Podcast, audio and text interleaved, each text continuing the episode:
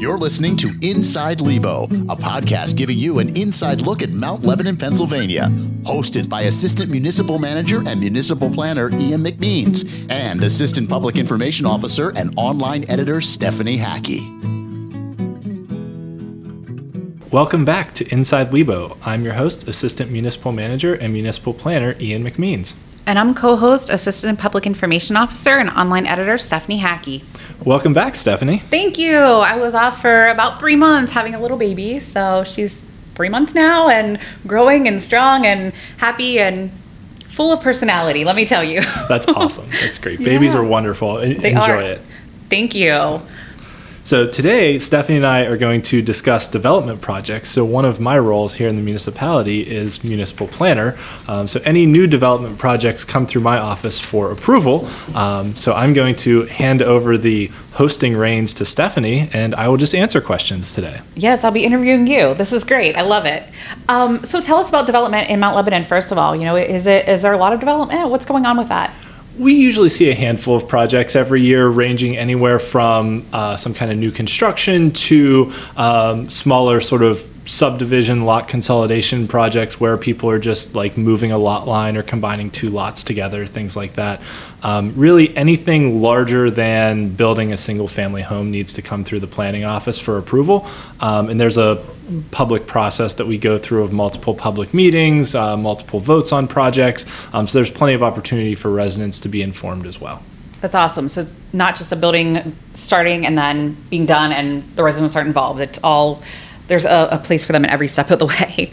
Um, so so how do how does development work? How do what's the process? Yes. So uh, generally speaking, um, projects need a preliminary approval and a final approval. Okay.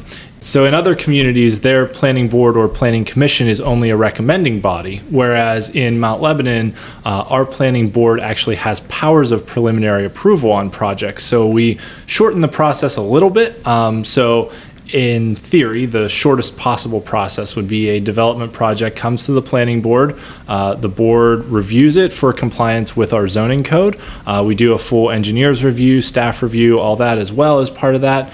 And then the planning board votes to grant preliminary approval. And then the project would come back to the planning board at a subsequent meeting um, for a recommendation for final approval, and then go on to our commissioners, our five elected officials, for the actual vote on final approval. Um, in other communities where the planning board's only a recommending body, it has to go planning to the commission, back to planning, back to the commission. So there's four steps in the process. We just shorten it a little bit because our planning board has that preliminary approval power. Um, but all those meetings for us are open public meetings. The public can come and comment. The public can hear the developers' presentations. Um, and we've been trying to take steps to put more information on our website as well um, about development projects that are happening in the community so that people can go online and find out information about what's being proposed. Um, and, and for the most part, you know, I'll say, that we do tend to get good uh, resident turnout at our planning board meetings. Um, the planning board meets once a month on the third Tuesday uh, at seven o'clock in the municipal building, and um, you know the agendas are posted online beforehand. Um, we are somewhat at the whims of when people submit documents, so we can't Okay. force anyone to submit a plan for a project. Um, but at the same time, when someone submits legally, we have uh, deadlines based on the Pennsylvania Municipalities Planning Code that says you know they are entitled to a public hearing within so many days of submitting. Right. So I know we've gotten some questions of why is this project appearing before the planning board now? And it's like, well, they submitted, so they're entitled to a hearing, and then um, the planning board doesn't necessarily have to grant them the approval. They can table the project. We've had that happen quite a bit, where we get an initial submission. There's a whole bunch of engineering comments that the developer has to address. Um, so the planning board will table it, say, okay, you know, we're not going to vote yes, we're not going to vote no. We're going to give you some time to go back, fix these engineering comments, and then bring the revisions back to us at a future meeting, uh, and then we'll consider them and vote at a at a future meeting. So, if I'm a developer Mm-hmm. and I have a plan, I have a, a project that I want to start, what's the first step? Where do I go? I, I bring it here. I, I say, hey, here's my idea, or do I bring it once it's already started and designed and everything like that? When do they start? When do they come to you? Yeah. So the the very first step is uh, every Wednesday morning we have what we call our land use group meetings, um, which is an internal staff group of myself as the municipal planner, um, our planning and sustainability coordinator Greg Wharton, Keith McGill, our municipal manager, Rodney Sarver, our chief building inspector, and Dan Deiseroth, our municipal engineer. Um, and we meet every Wednesday morning, and those meetings are open to developers uh, or people just interested in doing any kind of projects to come in and talk about their ideas with us um, as kind of a pre-development conference. And so they can come in before they actually submit anything formally. It doesn't cost anything for folks to come in and just talk with us and get some initial feedback on, okay, here's your idea, and this may work, this may not work. This is the sections of the zoning code you have to watch out for. Um, you know, these are as a sort of initial cursory review of the project. Um, we obviously don't have any power to grant any kind of approvals to people, but we can say, you know, here's some things to be cognizant of as you're working through your development plans before you submit something formally. And I think that developers like that um, step in the process because then they have a chance to get some eyes on it and have some review from the people who know what the zoning code says. Um, so that then they can, you know, submit better plans when they actually submit because the people we've seen that have just turned in plans to us and haven't met with us beforehand, they usually wind up with a lot of comments and things get tabled. They have to go back and address them rather than if they'd come in and met with us first, we could have identified a whole bunch of things just by looking at them quickly to say, hey, here's all the things you need to watch out for before you submit formally. What are things that you're looking at? What are you looking for, um, you know, in those plans? Yeah, so a lot of it is, um, you know, our zoning code uh, is very, very comprehensive on everything related to how things should get built in Mount Lebanon. Um, and it is kind of the document that preserves the nature and character of our community.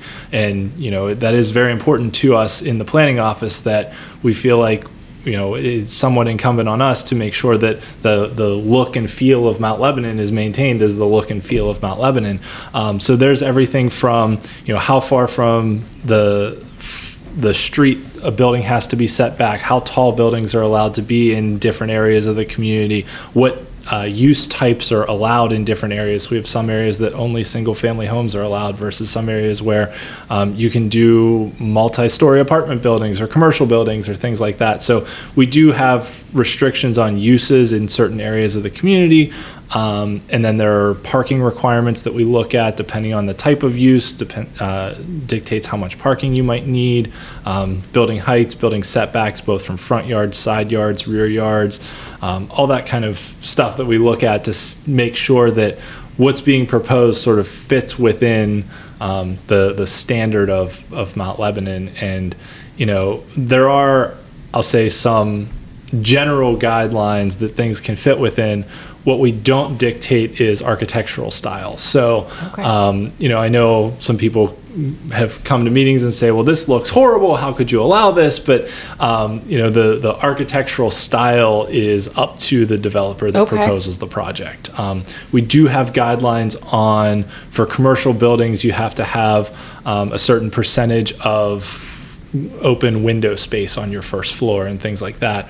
Um, but you know the the type of roof that you have or the slope of the roof or Right. things like that, um, we don't necessarily dictate that. Or even building materials. Obviously, we have a lot of brick and stone throughout the community, but um, that's not dictated in the zoning code that it has to be all brick or all stone or anything. It's like more that. like the setbacks, the, the traffic, things of that nature that you're looking at then. yes, yep, absolutely. Well, let's take a break, and when we come back, we'll continue discussing development in Mount Lebanon. Sounds good.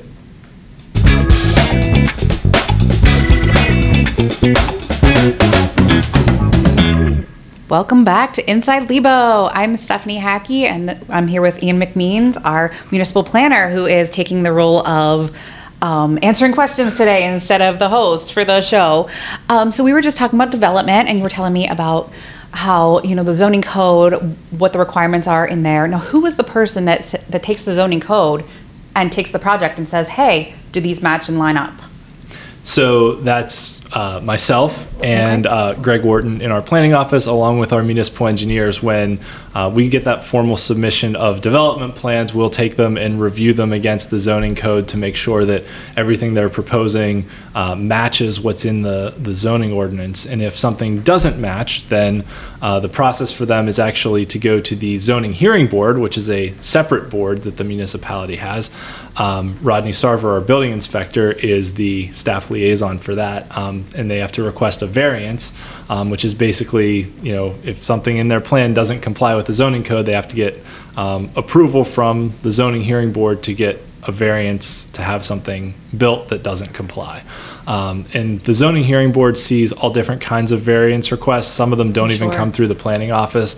Um, some of what they see is, you know, I'm going to put my air conditioner in on the side of my house and you know my house is five feet from the property line and it you know i need to extend into that side yard Right. setback things like that things like that don't come through planning um, but for larger development projects we have seen a few things that if something doesn't fit with our ordinances we either have to turn it down or the developer has to go get a variance um, or the developer has to amend their plans to fit what our standards in our code say So once you review all of that, where does it go from there? Uh, It goes to the planning board for an initial vote, Okay. um, and then it's a vote on a preliminary approval. The planning board can either grant preliminary approval, table the project, or deny preliminary approval. Um, There is, by Pennsylvania state law, a fairly high standard to meet to actually deny preliminary approval. To do that, you need to basically be able to say this plan doesn't comply with a certain section of our zoning ordinance or subdivision ordinance. Um, you, know, you have to be able to point to specific things within the code that the plan doesn't meet. Um, typically, what happens is if there's things that are mostly engineering comments, things that need more detail on. A lot of times we see, you know, storm sewer systems that are being put in, um, stormwater management, retaining wall designs, things like that, that we just need additional engineering information on to review to make sure that, you know, what's being installed is going to be installed at the capacity it needs to be in in a safe manner. Um, typically, in those cases, the planning board will table the project, let the developer, um, you know, supply the additional information for an, a follow-up meeting, and then uh, once they get all the information they need, then the planning board will vote to grant preliminary approval.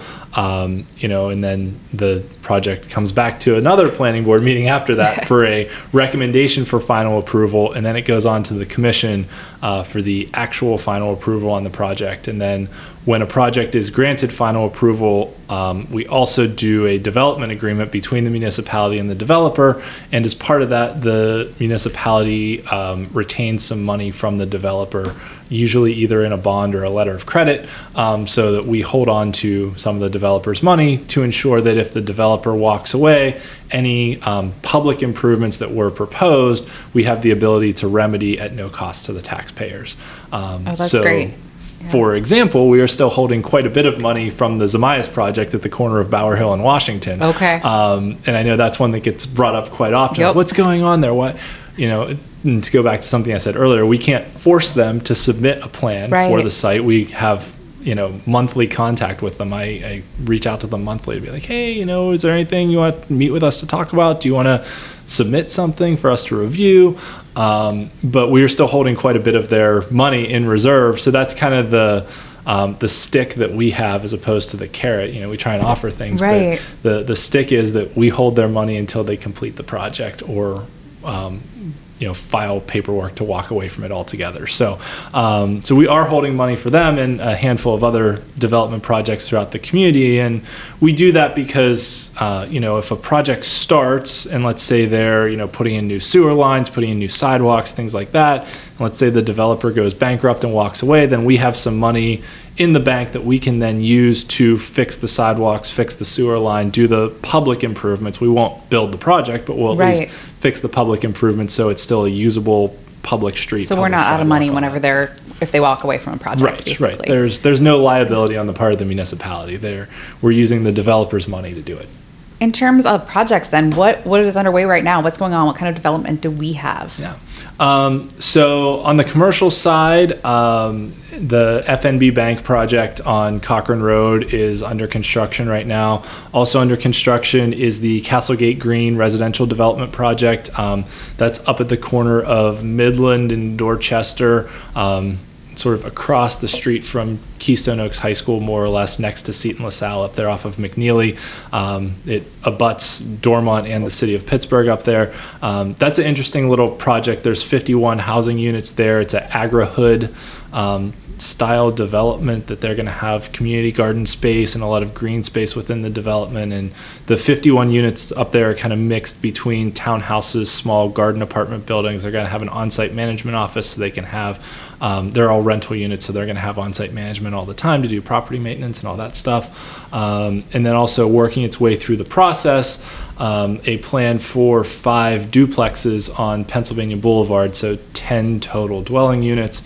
Um, got a recommendation for final approval from the planning board and should be coming to the commission um, sometime relatively soon. And that project is on basically the dead end portion of Pennsylvania Boulevard next to the Poplar T station stop.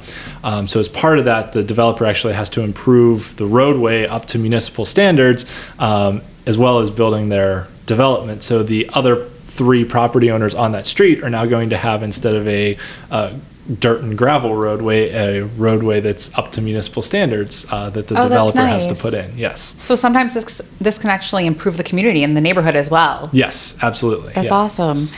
And how about in residential? Do we have anything there or? Um, there's a, a handful of single family homes that are going in, but on the you know larger than that, the five duplexes on Pennsylvania Boulevard, the Castlegate Yeah. Green stuff, um, that's that's mostly it um, on the bigger scale. Um, I know there's a couple other places throughout the community. I don't want to give too much away because nothing formal has been submitted yet. Um, but I know there's a couple other developers that are looking at um, some other residential projects Right. throughout the community that hopefully they will submit relatively soon.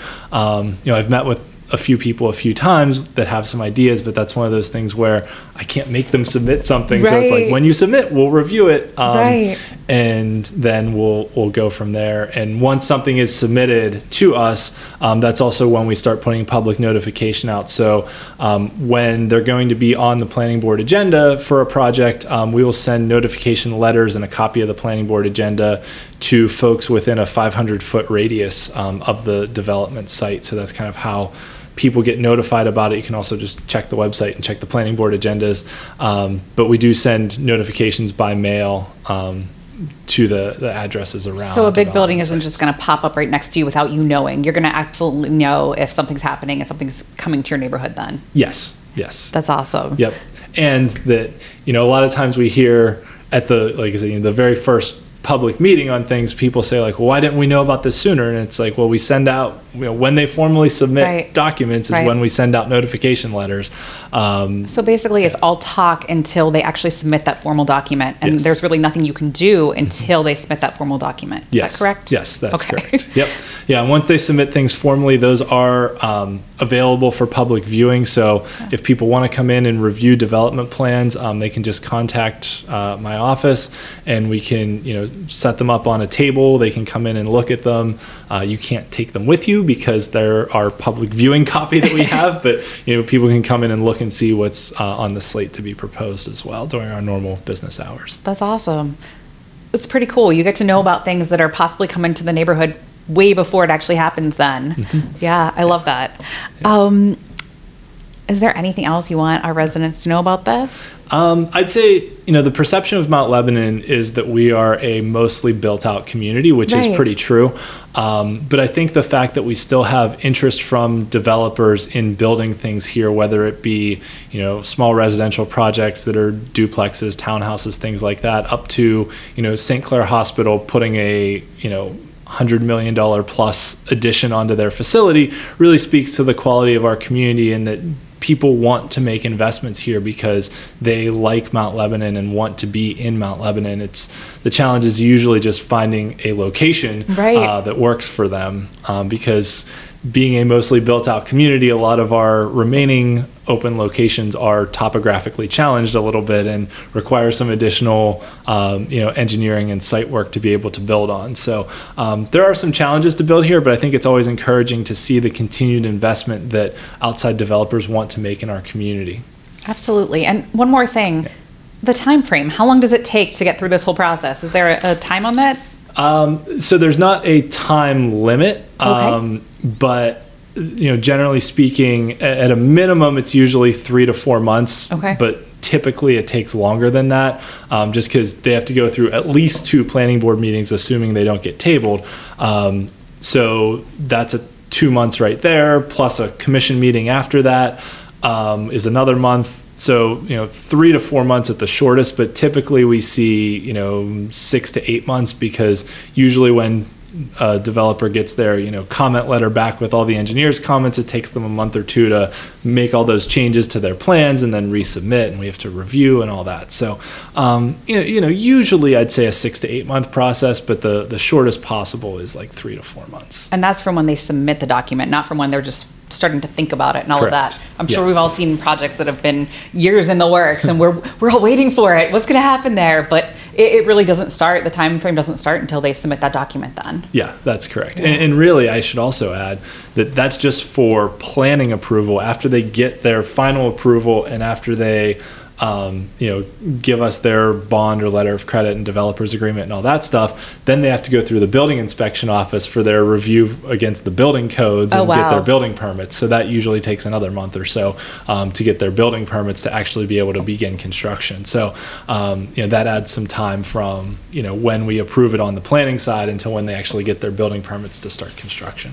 and then construction takes another however many years. So, um, thank you so much for sharing all of this. That was very insightful. I really, I learned a lot myself. Um, and that's it for this edition of Inside Lebo, produced by Carrie Monyo, with music by Drew Monyo and graphics by Chris Leeper. Thanks everyone for tuning in. Thank you. Thanks for listening to Inside Lebo, produced by Mount Lebanon's Public Information Office. Learn more about all things Lebo at mountlebanon.org or by following our Facebook, Twitter, and Instagram pages.